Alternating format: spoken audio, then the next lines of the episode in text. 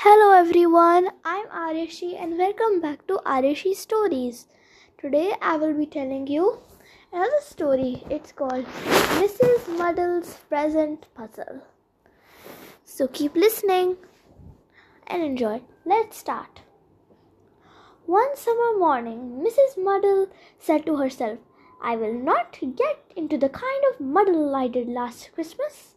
I will do my Christmas shopping early so that there's no last minute panics. Advanced planning is the secret. She set off for the shops and spent all day busily running around town buying presents for her friends and family. At last, she staggered home loaded with bags and collapsed on her sofa.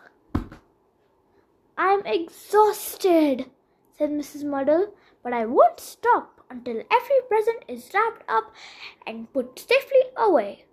So Mrs. Muddle wrapped up the train set that she had bought for her nephew Jimmy, and the bright wool scarf and hat that she had bought for her brother Sam.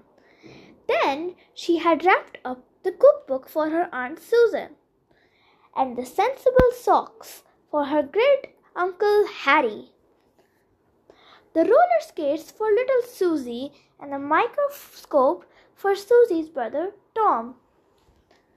Everything looked Christmassy, very Christmassy indeed. Mrs. Muddle hid the presents under the bed. One Christmas Eve, Mrs. Muddle decided that it was time to deliver her presents. She pulled out the bag and emptied the packages on the table. Oh no! I have made a muddle after all, she said to herself. I didn't put away any labels on the parcels and now I can't remember which is which. There really wasn't time for to undo the presents and wrap them up again. So Mrs. Muddle did her best to guess what each one contained.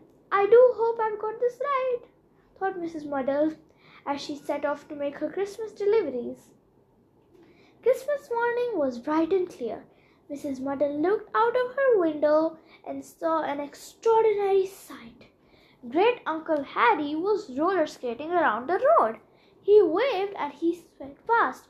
Can't stop now, don't know how. Best present I've ever had in years, thank you. Oh my goodness, said Mrs. Muddle. Then who has got the sensible socks? A second later, little Susie came speeding fast on her own pair of roller skates. My auntie gave them to me, she yelled. And these socks are great. It doesn't hurt at all when I fall over. Thank you. Just then the telephone rang. Thank you so much for our presents, said Mrs. Muddle's brother Sam. I've wanted a train set ever since I was three years old. It's wonderful and Jimmy loves his microscope. Mrs. Muddle was beginning to feel rather confused when there was a knock at the door. Stern Aunt Susan beamed out from her bright wool hat and scarf. Thank you so much for my presents, she said. I love them. Everyone always gives me such sensible things.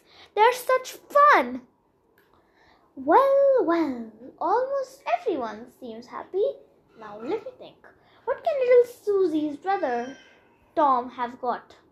Before she had time to work it out, Tom was standing before the doorstep.